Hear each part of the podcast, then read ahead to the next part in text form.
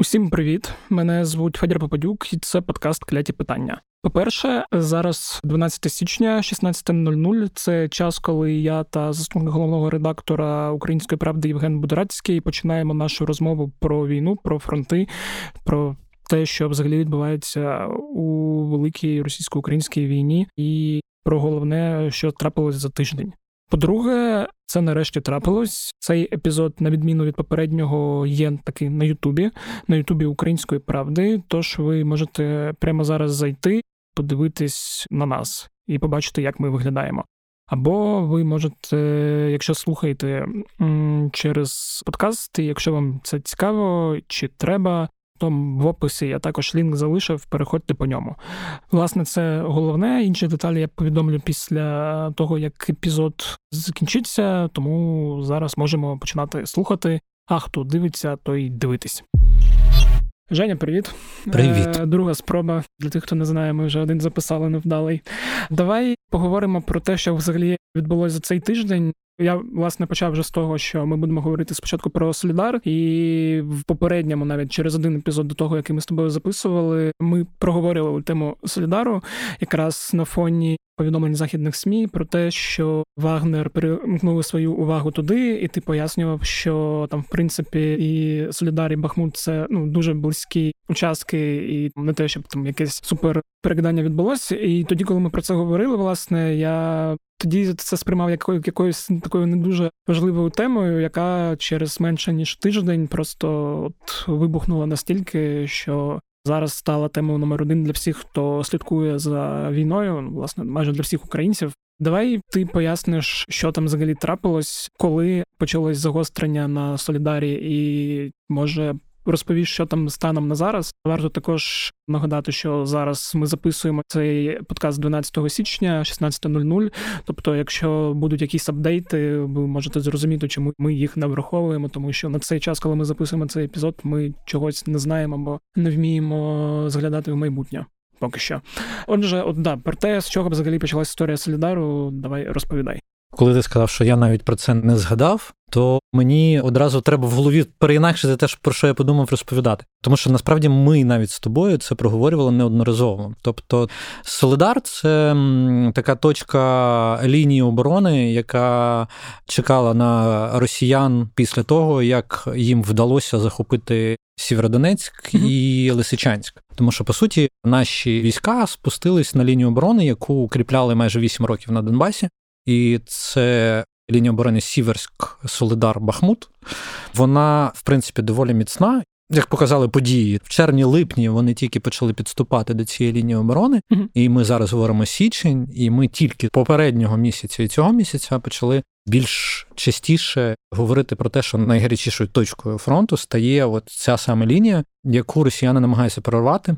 В основному мова йде про вагнерівців, mm-hmm. які були з самого початку на цьому напрямку, на Бахмутському, переважно були безпосередньо під Бахмутом. Вони якось не піднімались на гору, але, напевно, десь в другій половині грудня, на початку січня, вони перемкнулись більше на Соледар, враховуючи, що це все ж таки, як я і говорив там минулого разу і позаминулого разу, що це, в принципі, все лінія захисту Бахмуту в цілому, який є найбільшим населеним пунктом, на який наразі на цій ділянці фронту наступають росіяни, то, в принципі, Соледар – це точка розриву постачання Бахмуту. Тому що є три дороги постачання на Бахмут, дві з яких Сіверськ і Краматорськ, Слов'янськ там з цього боку, mm-hmm. і одна з Костянтинівки знизу, з півдня. З півдня в росіян поки що не виходить нічого. Ці вагнерівські удари в стіну і великі втрати гарматного м'яса, яке от там точно виглядає на гарматне м'ясо, тому що вагнерівці точно нікого не жаліють ніколи,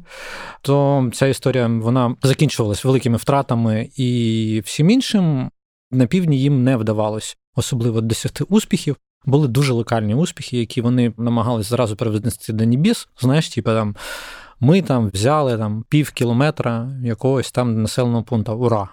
Але враховуючи, що останнім часом почастішали новини, що росіяни перекинули туди декілька підрозділів десантників, які були на Херсонщині, mm-hmm.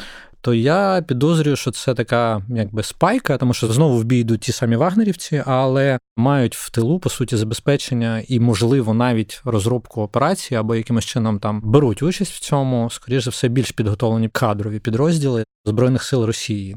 Плюс там я читав, що там також воюють так звані сили Ел Де Ен Ер. Ця історія про сили Ел Де Ен Ер, яку Пошилін розповідає, що вони в центрі Соледара, і так само Пригожин з другого боку розповідає, що вагнерівці в центрі Соледара, і там фоточки з шахти, всього іншого, то це якраз говорить про те, що в них бурління всередині, mm-hmm. і ніхто кого переможе, і хто круче всіх, не закінчується навіть зараз.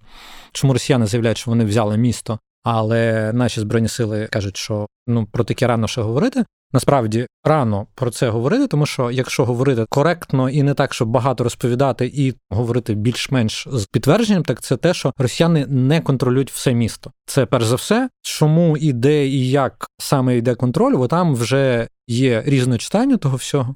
Тобто, хто що контролює, сторони заявляють про різне, але можна говорити, що і одна, і друга сторона є в місті, і та історія, яка називається «Бої тривають вуличні», вона там є. Наскільки вона довго продовжиться, я не знаю, будемо дивитись, тому що ну, в Сєвєродонецьку це було набагато більше, але і треба враховувати, що вуличні бої в Соледарі йшли вже декілька тижнів. Тобто, чи це кульмінація, чи ні, я думаю, покаже, напевно, наступний тиждень, оскільки за прогнозами погоди, там десь до середи, до четверга ще можуть бути якісь бойові дії, а потім ми знову побачимо потепління, яке дуже погано впливає на якісь суви по фронту, хоча тут ми маємо робити зноску, що це місто, і в місті це трошки інакше виглядає. В місті бої мають інший характер, і підганяти важку техніку набагато простіше, аніж коли мова йде про поле. Угу. Що хотів запитати в контексті інтерв'ю, яке виходило одинадцятого січня на «Українській правді», нашої колеги Оля Кириленко, вона говорила з Олександром Погребиським, який там знаходився, я так розумію, за два дні до того інтерв'ю, коли вони записували, він отримав контузію і трошки відійшов в тил, і вони поговорили. Він казав, що там трапився прорив на одному з флангів, я так розумію, через те, що там поміняли сили, які тримають оборону. З тієї інформації, яка долітає, яку можна більш-менш підтвердити або перевірити, ми маємо прориви росіян з півдня і з півночі, там, з району Яковлівки, по зведенням Генштабу. Ми бачимо такі е, дані, що вони, по суті, підтверджуються. З яких причин це сталося, я думаю, що це історія окрема. Можна робити певні припущення і можна спиратись на розповідь, яку викладено в інтерв'ю. Угу. Але це розповідь представника сорок шостої бригади, яка є безпосереднім учасником, але на самих флангах її не було, тому треба почути спочатку хлопців, які стояли на тих флангах, щоб точно зрозуміти, через що відбувся прорив росіян. Угу.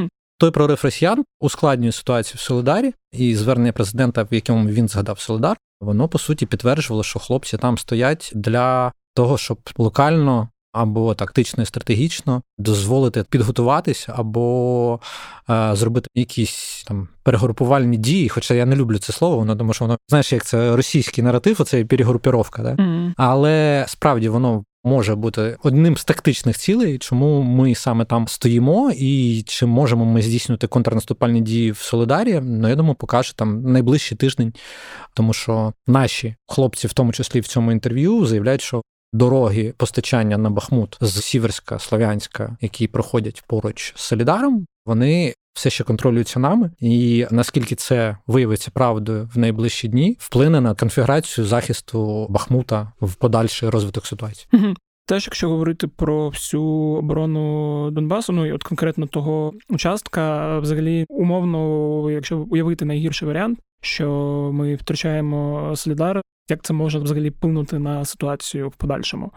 Бо я читав різні думки, що це може взагалі не вплинути, бо наші сили можуть відійти трошки назад. Там також укріплені за вісім, майже дев'ять років війни рубежі. І, власне, що це все історія, яка потрібна виключно одному російському карикатурному злодію за прізвиськом Пригожин, який цією Пе Ве Ка Вагнер володіє. І навіть інколи мій улюблений формат вдягати акваланки, занурюватися в певні російські телеграм-канали, де оце все бурління йде один проти одного.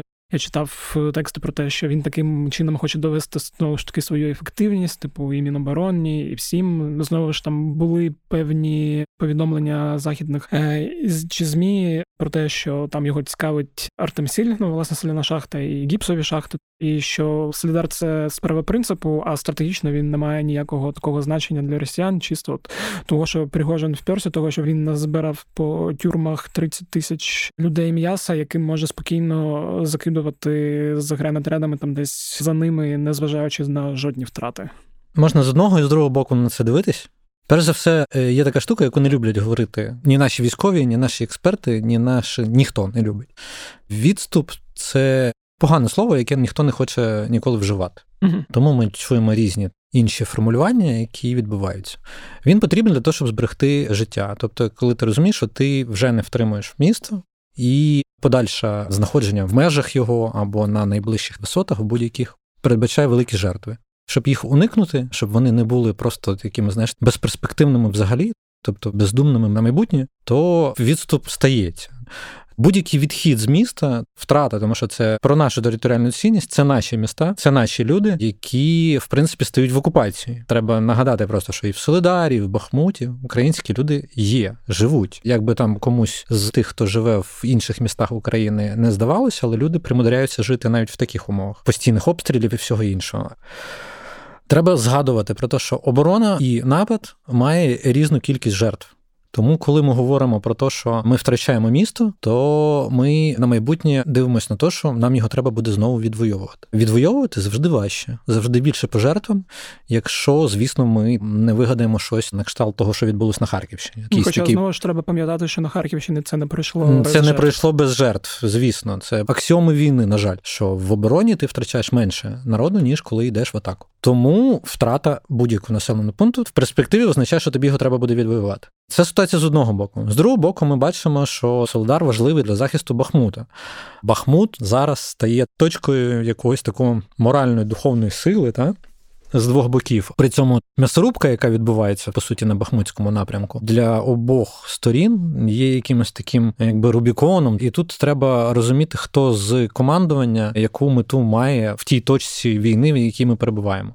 Тобто, якщо ми говоримо глобально, то ми... наше командування привчило до того, що ми цінуємо людське життя. Тобто, якщо, наприклад, наші хлопці-дівчата відійдуть з Соледару Бахмуту, то це значить, що в командуванні зрозуміли, що подальше стримування цих міст є безперспективним з точки зору збереження людських життів. Mm-hmm. З російського боку ми цього не бачимо, а враховуючи, що там вагнерівці саме, в основному. Тобто люди, на яких, в принципі, всім в Росії плювати, які формально взагалі не є частиною російської армії. Це нова еліта Росії. От ну, років через десять і... зек, який вбив свою дружину і сусіда топором, це, типу, еліта майбутнього державного устрою російського государства. Ні, ну, власне, знаєш, те, що саме вагнерівці, якби... по суті, зараз відповідають за можливі успіхи російського просування на фронті, це вже не то, що дзвіночок, а велика така сигналізація, аларм кричить їм, що, чуваки, щось у вас не так. Але то їх проблеми, і сподіваюся, що вони, вони ще будуть поглиблюватися, і їм буде ще гірше. Видно, що для Пригожина і кампанії це дуже важливо, це якесь таке в стилі скрєпності, знаєш, типу, ми взяли Бахмут, або там Соледар, Сіверськ, що. Якщо говорити там, типу, ви взяли десятитисячне містечко і mm-hmm. поклали на ці десять тисяч ледь не половину кількісного населення того, яке там жило до початку повномасштабних дій бойових, для того, щоб взяти містечко, яке ви зрівняли з землею і, в принципі, навряд чи будете використовувати за прямим призначенням, тобто жити, ну, таке собі, знаєш, військове досягнення. Є такий дуже класний польський письменник, ну, був Марік Хласко, в нього там є вродливі двадцятирічні книжка, і от там згадує момент якраз про радянське відправлення Гагаріна в космос. Там гарне формулювання, що якщо ви ціною одного дерева робите одну зубочистку, то тут щось не то. Ну, власне, я так розумію, враховуючи, скільки вони поклали, бо я бачив оцінку американців про десь чотири-п'ять тисяч вбитими і десять тисяч пораненими, і бачив теж по якихось мутних російських телеграм-каналах, там мова йшла про тридцять тисяч втрат, тобто я не розумію, це вбиті і там трьохсоті, чи наскільки важкі.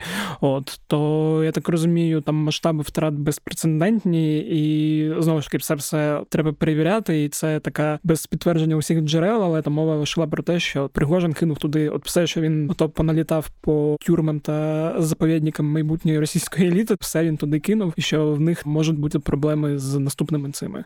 Але це треба ще буде дивитись, читати, і що там будуть аналізувати люди, які уважно все це вивчають, що відбувається на полі дії, і там якось по картах звіряються, і по людях на тих картах. От. Окей, я хотів запитати ще теж по Соледару і цій історії одне маленьке уточнення. Про стратегічне значення ти розповів. Щоб уточнити в двох словах, як це стратегічне значення. По суті, Соледар – це пряма дорога на там Сіверськ-Слов'янськ. Угу. Вони просто підступають до своєї оцієї теж ще одної сакральної точки, до Слов'янська.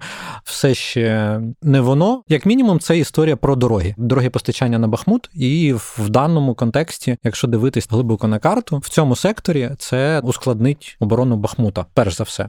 Ну, і воно не відкриває прям пряму дорогу на Слов'янськ, тому я знову ж таки повертаюся до того, що воно все ж таки є такою секторальною історією про Бахмут більше, ніж про Слов'янськ. А там ще в контексті географії, я так розумію, це теж важливо, що якщо раптом станеться знову щось погане, там наступати їм буде ще важче, бо далі... Наступати завжди важко, і треба не забувати, вісім років ми їх чекали. І те, що відбувається на цій лінії оборони, їх чекає на наступній лінії оборони. Ну, я більше про те, що там же ж, типу, їм як вгору.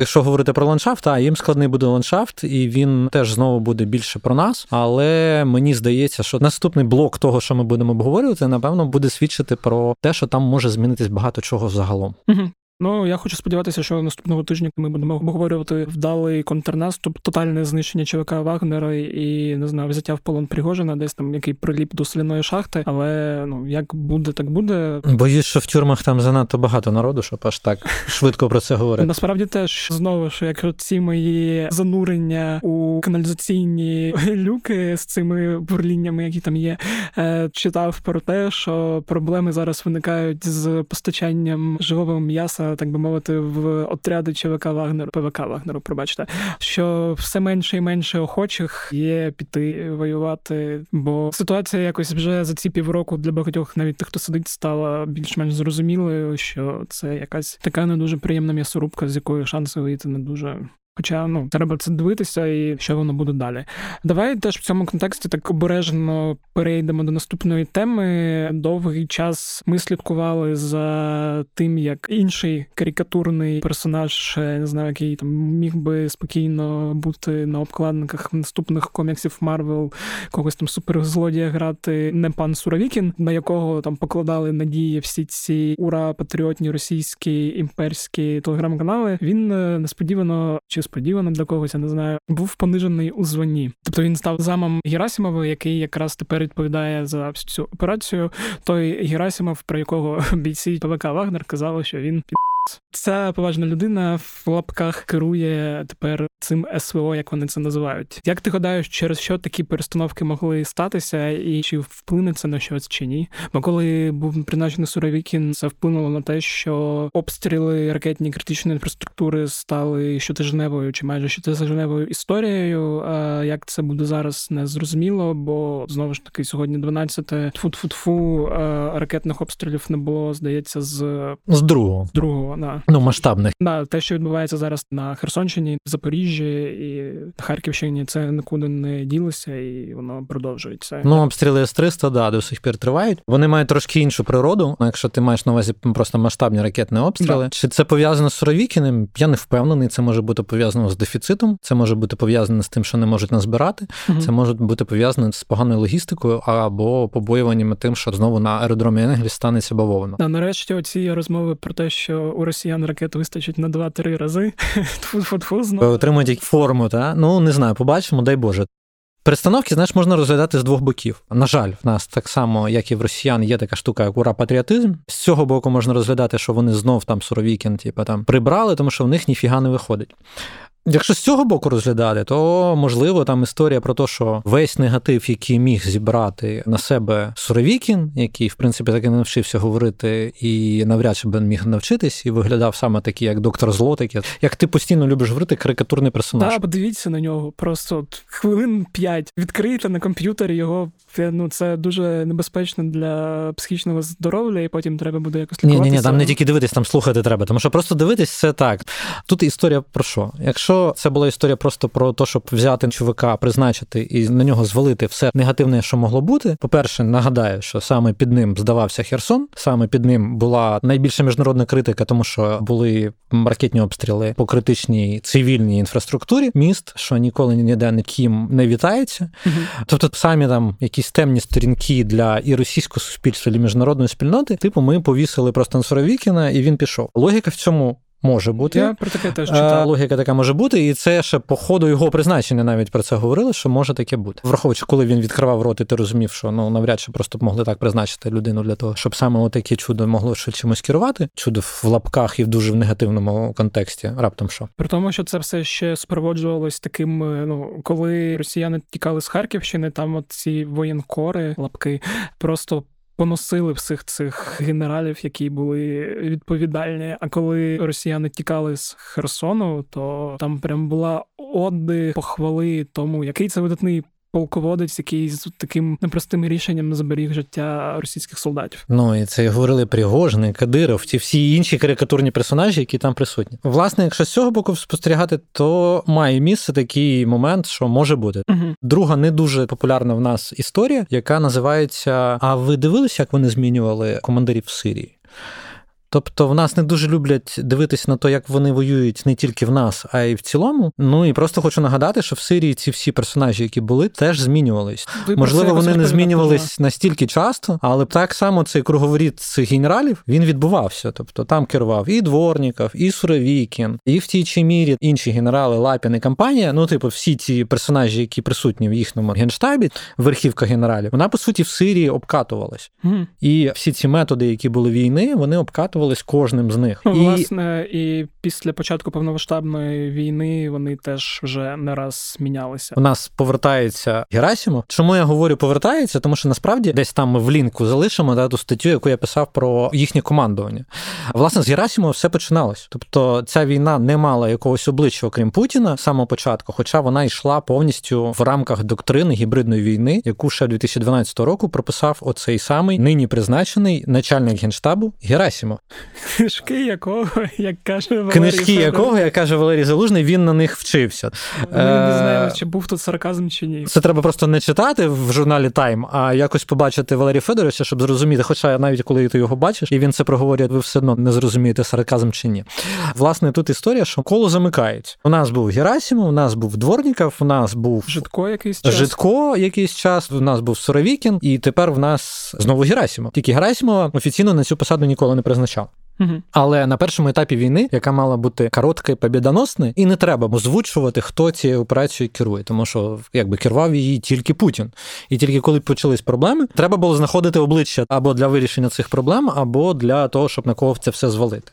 Дворніков алкоголік, Житко бюрократ, Суровікін просто ідіот. І отак от по колу по колу. Єдине, що би я сказав от з цих всіх версій, які я перелічив, що можна зробити певний висновок, тому що в кожному з цих етапів щось потім змінювалось. Угу. Можна зробити висновок, якщо вони таким чином переформатували знову в чергове весь свій оцей командний штаб, це говорить тільки про те, що нас чекає якийсь певний новий етап. Да, там ще смішно читав про цього Лапіна. Його спочатку типу зняли з посади, там же була ця теж шалена критика цих кадирових Пригожиних. Це мені подобається теж слідкувати за цим бестіарієм жабагадючним.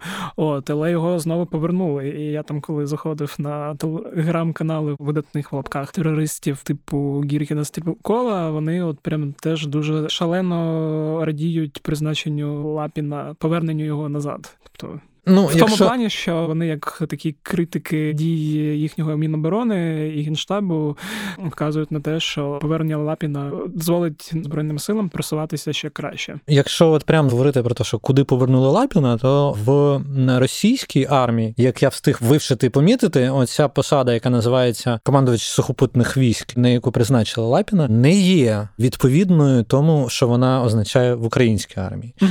Тобто в українській армії це посада, на якій зараз перебуває людина, яка планувала операцію оборони Києва і контрнаступу на Харківщині, ну, верніше, відповідала за неї, це пан Сирський. Mm-hmm. І в нас це доволі вагома посада, доволі вагомий такий, знаєш, глиба українських ЗСУ. В Росії, як я зрозумів, це посада, не можна сказати, прям почетна силка, але, скоріш за все, вона не має такої ваги. І саме призначення туди Лапіна мені більше схоже на те, що в Міноборони знову показують, що які б там критики не були, але своїх генералів вони не звільняють. Своїх не бросаємо. Тобто вони їх крутять, вертять, як карусель от в тих посадах, знаєш, перекрутили вже настільки, що не зрозуміло. Я не знаю, вони тільки, якщо від Хаймарсів десь літає в якийсь штаб, а там генерали кудись ідуть. Mm-hmm. А до того часу їх просто самих звільняти за щось погане, їх не встигають. Не те, що не встигають, не хочуть. В принципі, і... своїх не бросаємо, але є нюанс. Так, і оце історія, це такий дзвіночок для Пригожина і Кадирова, що скільки б вони не критикували Міноборони, як виявляється, скоріш за все, головний по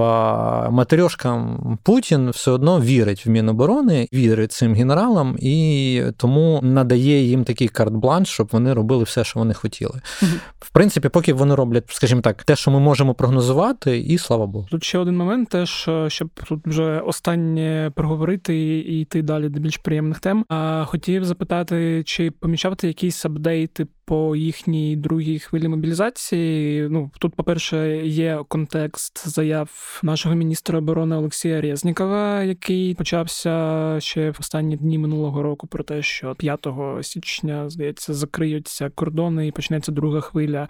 Потім неодноразово були теж певні заяви інших наших посадовців про те, що мобілізація починається десь. Я там бачив, що якісь історії супермасштабні в російському інфопросторі про те, що там десь починаються більше повісток і так далі. І, власне, зі смішного, ну, типу, це сумне, насправді, воно сумне для нас, що там ж була історія, яку ми обговорили кілька епізодів тому, про це їхнє рішення підняти призовний вік. І там, власне, як всі прогнозували, що зміна буде не так, що вісімнадцятирічних більше не призиваємо, там, до двадцяти трьох-чотирьох, а цей вік тепер з вісімнадцяти до тридцяти. Тобто дванадцять років після школи в тебе варіант тільки один – ти і в армію, а потім померти. Або стати... Піти в армію, померти – це взагалі чисто російський варіант, знаєш, такий. Ну, просто вони створили цю штуку, коли вони підняли вік призиву, але знизу вони його ніяк не змінили, хоча б мали. Тобто такий поетапний зміна віку призивників. Ця історія про заяву Резнікова про п'ятого січня, коли почнеться друга хвиля, а потім контрзаява, що нічого не буде, потім ще наші заяви ГУР і всіх інших, що це може переінакшилось на п'ятнадцяте січня. Власне, це, знаєш, це таке бурління того, що інформація, скоріш за все, є, але м, наші її видають саме таким чином, щоб, може, можливо, збити ці хвилі і змінити їхні дати. Ну, тобто, така інформаційна війна наразі відбувається. А, чи це буде прям така публічна мобілізація? Я не знаю, я не впевнений, що вона може бути саме такою публічною, хоча, скоріш за все, ми її побачимо. Вони можуть навіть не оголошувати другу хвилю мобілізації. Вони просто можуть почати роздавати повістки. Просто хочу нагадати, і в нашому в тому числі, там, хоча вони, напевно, знають в Міноборони, що перша хвиля мобілізації в Росії не закінчувалась. Врешті так. Ніхто ніде не бачив папірця документально, що вона закінчилась. Всі говорили, окей, все, ми припиняємо там набрати.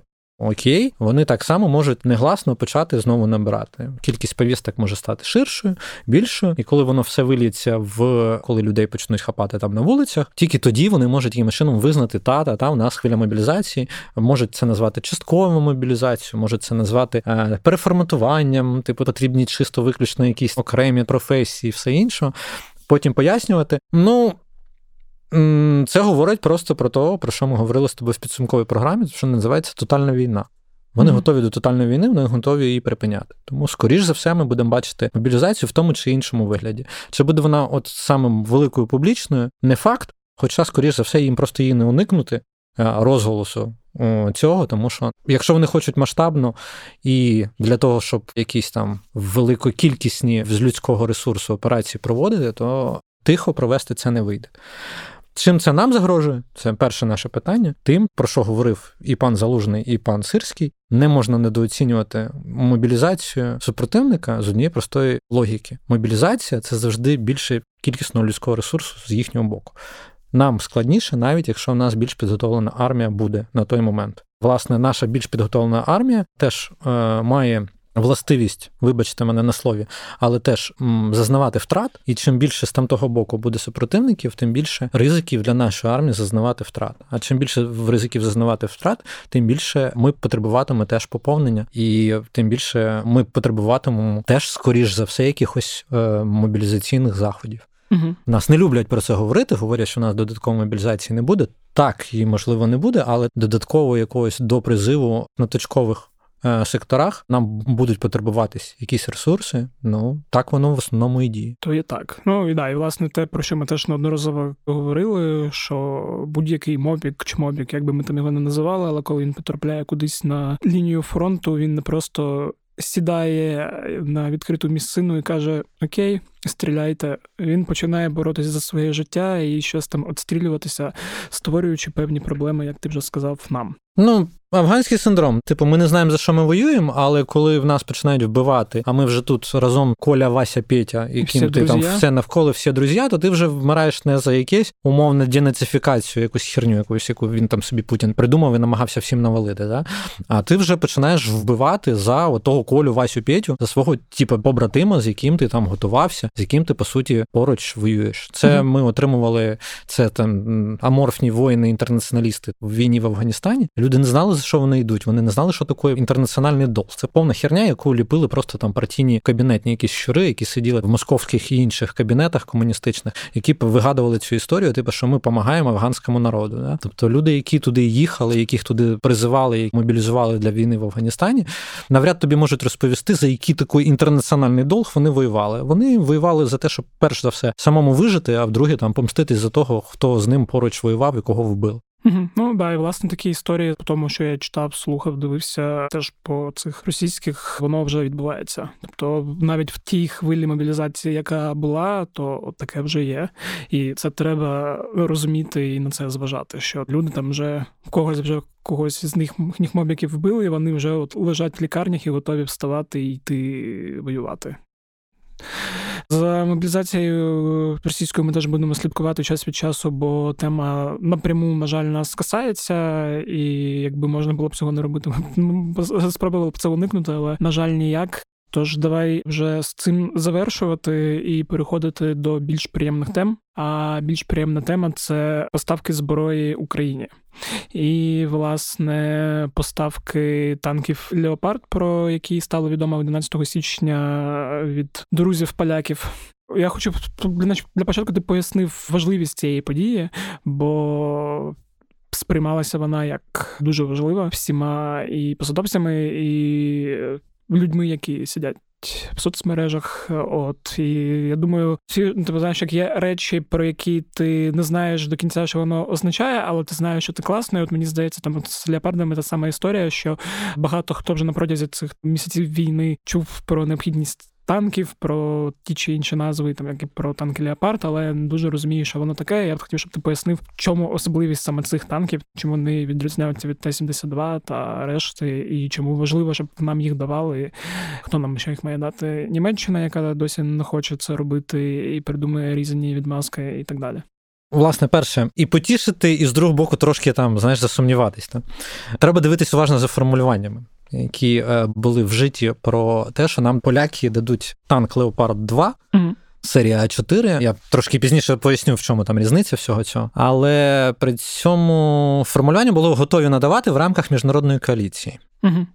За дипломатичним формулюванням, яке сталося, це, по суті, такий... Ми дамо, якщо вони дадуть. Ну, власне, поляки сказали, що в рамках міжнародної коаліції ухвалили рішення, що ми готові дати танкову роту. В нашій українській системі координат це мова йде про десять танків, mm-hmm. три взводи, в одному взводі три танки і один танк управління. У гуманітаріїв зараз закружилась голова. А три-три-три плюс один. Все. Ну, я думаю, що це арифметика дитячого садку. Стало краще. Але в системі НАТО це чотирнадцять танків. Угу. десять-чотирнадцять – це історія не про кількість наразі тут і зараз, а кількість в цілому на майбутнє. Тобто, якщо за цим розпливчатим формулюванням, по-перше, треба зрозуміти, це поляки нам вже дають, чи поляки готові дати, коли буде зелене світло від всіх. Отут ми поки що уточнень не зрозуміли, але це якби такий сигнал від поляків, що ми, в принципі, готові вже віддати прямо зараз, прямо тут, і давайте не будемо тягнути з цим.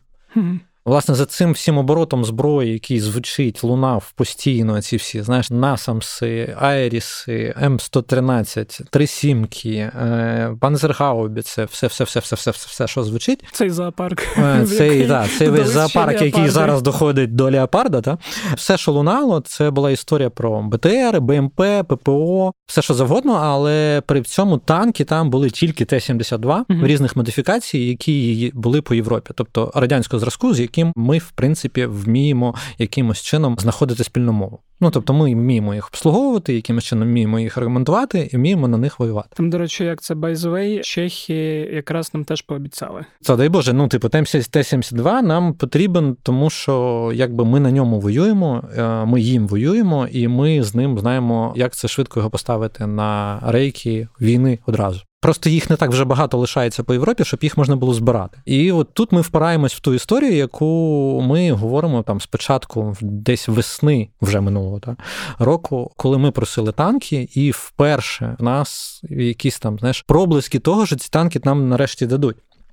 І справа тут не в Німеччині вічно згадані, та, тому що Леопард – це танк німецький, перш за все. А справа в тому, що коли ми говоримо про Леопард, то ми говоримо про танк, який є, от тут зноска, що він найбільш масовий в Європі. І тому це означає, що раптом, коли ми будемо збирати по Європі танки, то саме ця модель є найбільш розповсюдженою. Тому, якщо нам, в принципі, там, знаєш, типу, зелене світло буде не просто намаганням поляків, можливо, з якогось боку трошки натиснути на своїх міжнародних партнерів, а такі справді буде дано зелене світло, що нам ці леопарди прийдуть якомога швидше, то ми отримаємо просто можливість з всіх інших країн, в яких леопарди стоять на озброєнні або стоять на складуванні, що вони просто їх почнуть давати. Угу. І враховуючи, що всі інші танки інших модифікацій, які є в Європі, вони не є настільки розповсюдженими, то ми мали ту саму проблему, яку ми маємо зараз з нашими різносортними САУ. Та, там Цезарі, панзергаубіце, трисімки. Дуже добре, що вони є, але вони всі різні, вони всі мають різні деталі, вони ремонтуються по-різному, вони потребують різних інструментів, ну і по-різному, в принципі, використовуються. Ну, тобто, це теж, до речі, важливий момент, що люди, сподіваюся, не всі, але я якась частина людей, яка, може, думає, що от дали, воно там, може, якщо влучили, воно знищилось. В інших випадках воно просто от стріляє там безкінечно, але, як і ти пояснював, як військовий експерт пояснює, це не так, стволи цих... Як це випрацьовуватись, да, має таку властивість. Їх треба там ремонтувати, міняти і так далі. І весь цей зоопарк ускладнює якраз весь цей процес і по часу, і по... Власне, тому ми, ми просто впродовж одного тижня отримали декілька публічних заяв. Наприклад, щоб нам британці сказали, що ми там дамо челленджери свої, танки ми готові дати Британії. Ми завжди знали, що Британія – один з найкращих наших партнерів, і челенджер, напевно, нам теж будуть потрібні, але про танки британські можна говорити «Окей, класно, прикольно, але є така штука, яка називається сімдесят п'ять тонн». Угу. сімдесят п'ять тонн – це вага цього танку. Цей танк буде їздити по українських дорогах, по українських мостах, які будувалися в Радянському Союзі з певними гостами. То от зараз ми згадуємо, що такі гости навіть в містобудуванні і в дорожньому будівництві.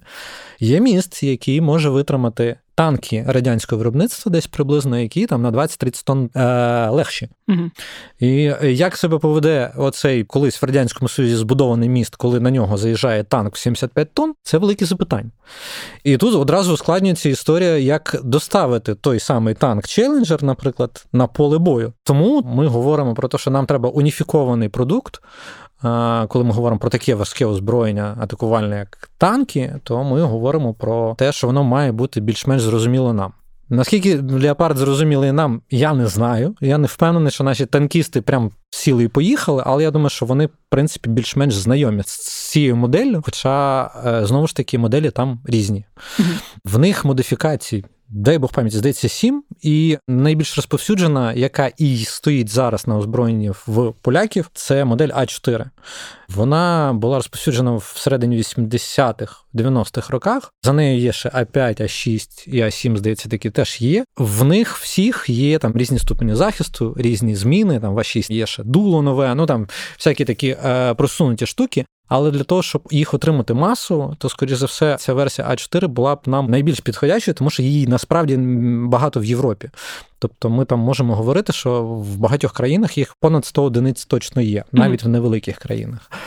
Тому якщо тільки буде оце, знаєш, стартовий прапорець, який замахнеться, погнали, ми даємо леопарди, і там, наприклад, проб'ють нарешті ту саму згадану Німеччину, що вона теж скаже, ну окей, давайте, то, тому що вона нам потрібна, перш за все, для того, щоб ці танки потім ремонтувати і все інше, то ми отримуємо новий парк танків, який нам дуже допоможе в цій війні. От тому це важливо. Uh-huh. Тобто це історія не просто про щось там. Ми отримували Б М П, ми отримували Б Т Р, ми отримували пушки, снаряди, все що завгодно. Танки ми не отримували. Ми дуже довго хотіли Абрамси.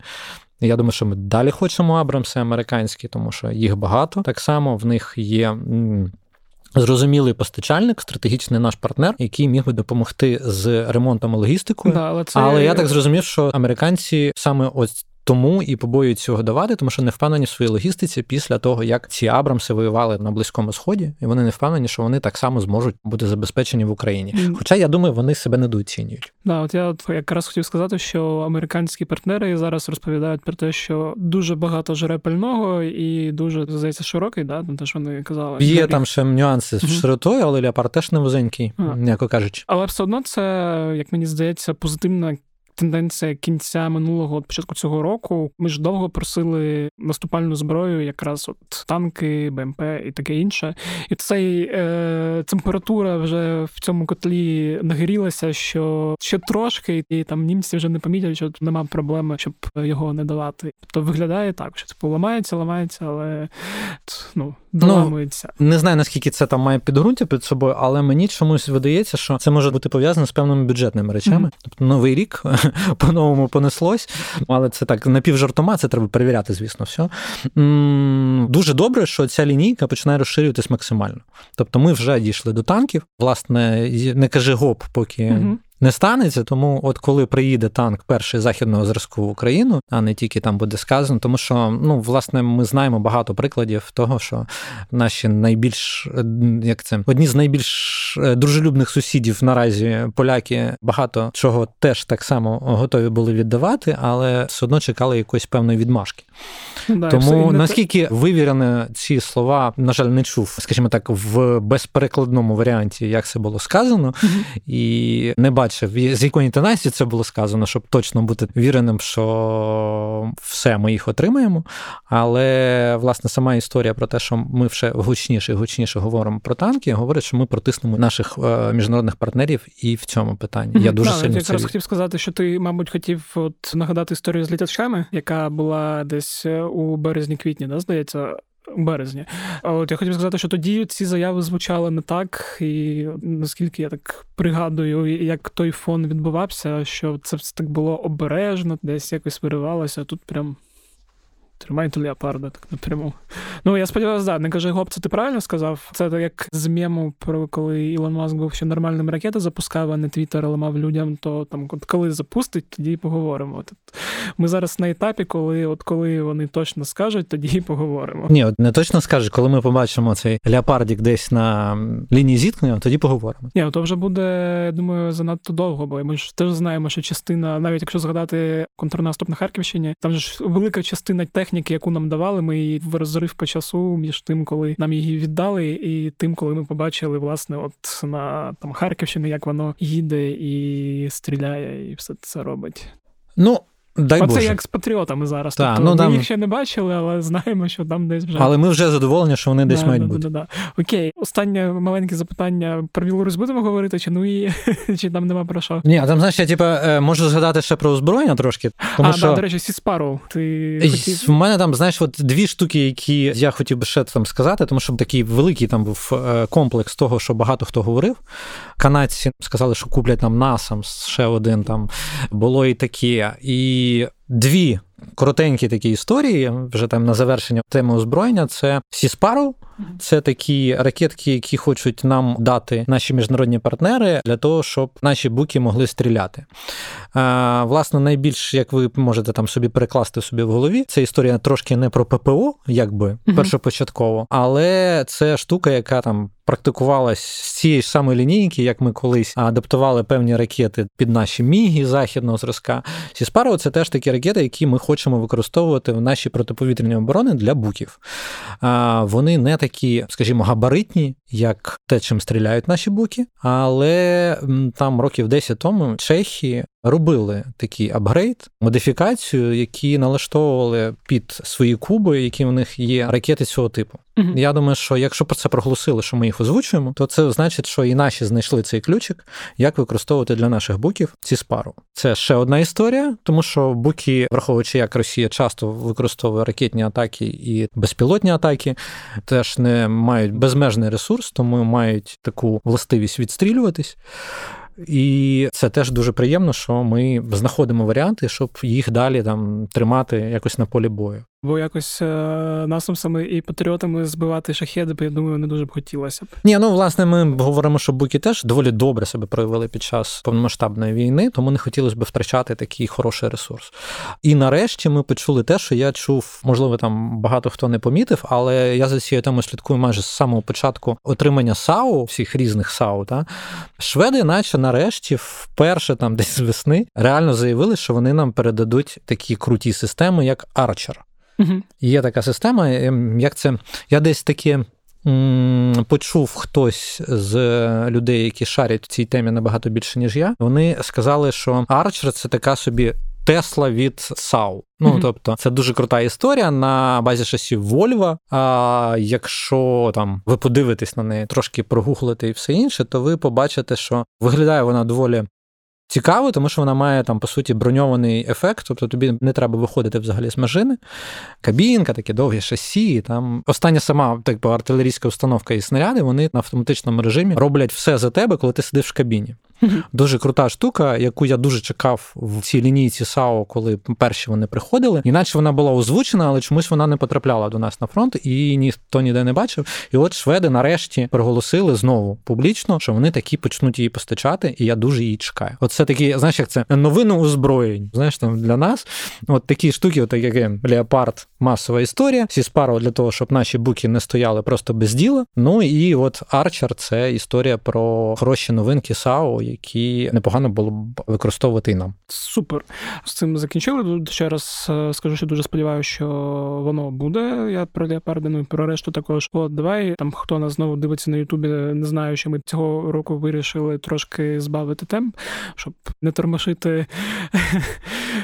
Улюблених мною прикордонників, да, дуже велика повага вам прикордонній службі. Типу, не чіпай і не почуєш ти ніяких ароматів. От, але все одно, чи були там якісь новини в контексті того, що там знову заявляли про якісь перекидання чергові росіян туди? Це от як ці стародавні, чи древньоримські, чи древньогрецькі логічні загадки про те, мінус один волосок на твоїй голові – це не лисина, мінус два волоски – це не лисина, через скільки волосків починається лисина. От. Ну, ти прям за адресою звернувся, да? І тут, і тут тобто, сама, типу, один ешелон русських Білорусі – це не проблема, два ешелони русських Білорусі – це не проблема. Скільки має бути ешелонів русських Білорусі, щоб це стало проблемою? Ми ще не в тій точці. Єдине, що було по Білорусі, буквально два моменти, які відбулись. Перше, вони там закінчили свою якусь паспортизацію, чи як це називається. Ну, вони всіх рахували, uh-huh. готових до мобілізації, до всього. Начебто вони цей процес закінчили. Не знаю, для чого їм це треба. Можливо, для того, щоб Лукашенко знов розповів Путіну, що я на путі, я на путі, але десь ще щось привигадає, щось ще для того, щоб на цьому путі далі знаходитись. Та? Ем, з одного боку, путю. З другого, більш таке показова історія, це те, що частина з цих мобілізованих російських, які перебували в Білорусі, перекинули близько до Луганської області. Угу. Тобто це може бути тією історією, що їх такі там готують в Білорусі, на білоруських полігонах, і готують для якихось бойових дій. Тому це все може бути таким сигналом до того, що в них змінюється, що це може бути саме не саме факт того, що саме білоруських перекидають туди ближче до Луганської області, сам факт того, що якісь мобілізовані, які вже колись навчались з осені, вже кудись перекидаються, це може бути таким дзвіночком, що в них якась етапність проходить. Тобто, якщо дивитись в комплексі на ці перестановки в Генштабі і ці порухи всяких мобілізованих, це може бути е- сигналом до початку якогось нового етапу війни з російського боку. Угу. Тобто на всіх мобіків, цих мобілізованих одразу з рожком кидають в бої, все ж таки якусь частину вони... Ну, власне, якусь частину вони в Білорусі відправляли, да, тоді да, говорили про це, угу. І не тільки в Білорусь, тобто да. Вони не всіх зразу кинули на передову, а там затикали ними дирки. Да? Угу. Тим, кому не повезло, ті, які зразу пішли в бій непідготовленими, це одна історія. Друга, це вони вже підготували, і, скоріш за все, оце такий сигнал того, що вже підготували. Тобто у них підготовка закінчилась. Яка вона, на якому рівні, я не знаю, ми ще, напевно, будемо дивитися з цим. Але сам факт того, що якщо їх перекинули, значить вже якийсь етап закінчився, якийсь новий етап розпочнеться. От як цей новий етап виглядає, напевно, от це, знаєш, розмова для наших наступних подкастів. Окей. Тоді, як завжди, дякую тобі, Женя, за те, що все пояснив, розповів. На тобі тримається моя психіка і психіка тих, хто нас слухає. Дякую. Ой, ти так, знаєш, краще до психолога. В мене він наступного четверга. Ось такий от епізод. Сподіваюсь, вам було цікаво, і сподіваюсь, що наші збройні сили зможуть тримати ситуацію під Соледаром, і будемо сподіватися, що там все буде добре. Якщо ви, власне, все ж таки пішли на YouTube, а потім, може, повернулися і слухаєте от зараз це, то десь мені напишіть, як вам сподобався цей епізод чи ні, робити нам ще чи ні. Може, ми там, не знаю, смішно в кадрі виглядаємо, а може, вам цей комфортніше, коли просто є наші голоси без наших фізіономій. Тож в описі цього подкасту буде лінк, ви можете за ним перейти і залишити свій відгук, а також залишити, не знаю, може є якісь теми для наступних епізодів, це теж можна зробити. Ну, або якщо ви слухаєте чи дивитесь на Ютубі, можете там також якийсь коментар залишити, бо я тих людей з Ютубу дуже-дуже боюсь. Вони там всі якісь агресивні, на відміну від вас. Якщо ви хочете допомогти подкасту «Кляті питання», то ви знаєте, що робити, а саме діліться ним зі своїми друзями, колегами, де завгодно, де можете. Дякую всім, хто це робить. Вас небагато, але від того приємніше. Ви також можете поставити подкаст «Кляті питання» оціночку в Apple Podcast чи на Spotify. В Google Podcast поки що, на жаль, не можете. Ваші оціночки впливають на те, як люди потім «Кляті питання» знаходять, а ваші коментарі в Apple Podcast впливають на те, як люди «Кляті питання» сприймають. Особливо ті, хто до цього «Кляті питання» не слухав. Дуже раджу звернути увагу на розділ подкастів на «Українській правді». Там зараз буде багато нових шоу. Наш конвейер подкастної крафтової мануфактури трошки розкачується, і ми робимо подкаст за подкастом. В нас вже було дві прем'єри цього тижня, а саме подкаст «War Life Balance», в якому моя колега Аліна Полякова спілкується зі своєю психотерапевткою про різні речі, пов'язані з війною і психікою. Тож буде кому корисно, слухайте обов'язково. І ми запустили окремий економічний подкаст. Також можете на нього підписатися. Він називається «Хроніки економіки». І ще у нас буде виходити міжнародний подкаст, який називається «Світ на світ». Він існував так, але тепер це один з подкастів, який буде виходити на «Українській правді». Там мої колеги Олег Павлюк та Олена Корінкова будуть розповідати про всяке міжнародне. Тож підписуйтесь, має бути цікаво. Не забувайте донатити на Збройні сили. Фонд «Поверни живим», фонд Сергія Притули. Ми збираємо гроші. Наприклад, зараз збираємо на ППО для ЗСУ одинадцять цілих п'ять мільйона. Лінк на цей збір залишу в описі подкасту. Якщо ви хочете допомогти мені та моїм колегам, долучайтесь до клубу «Української правди». Підписка коштує не так багато і потрошки нам може чимось допомогти. На цьому все. З вами був Федір Попадюк. Почуємось наступного тижня і бувайте здорові!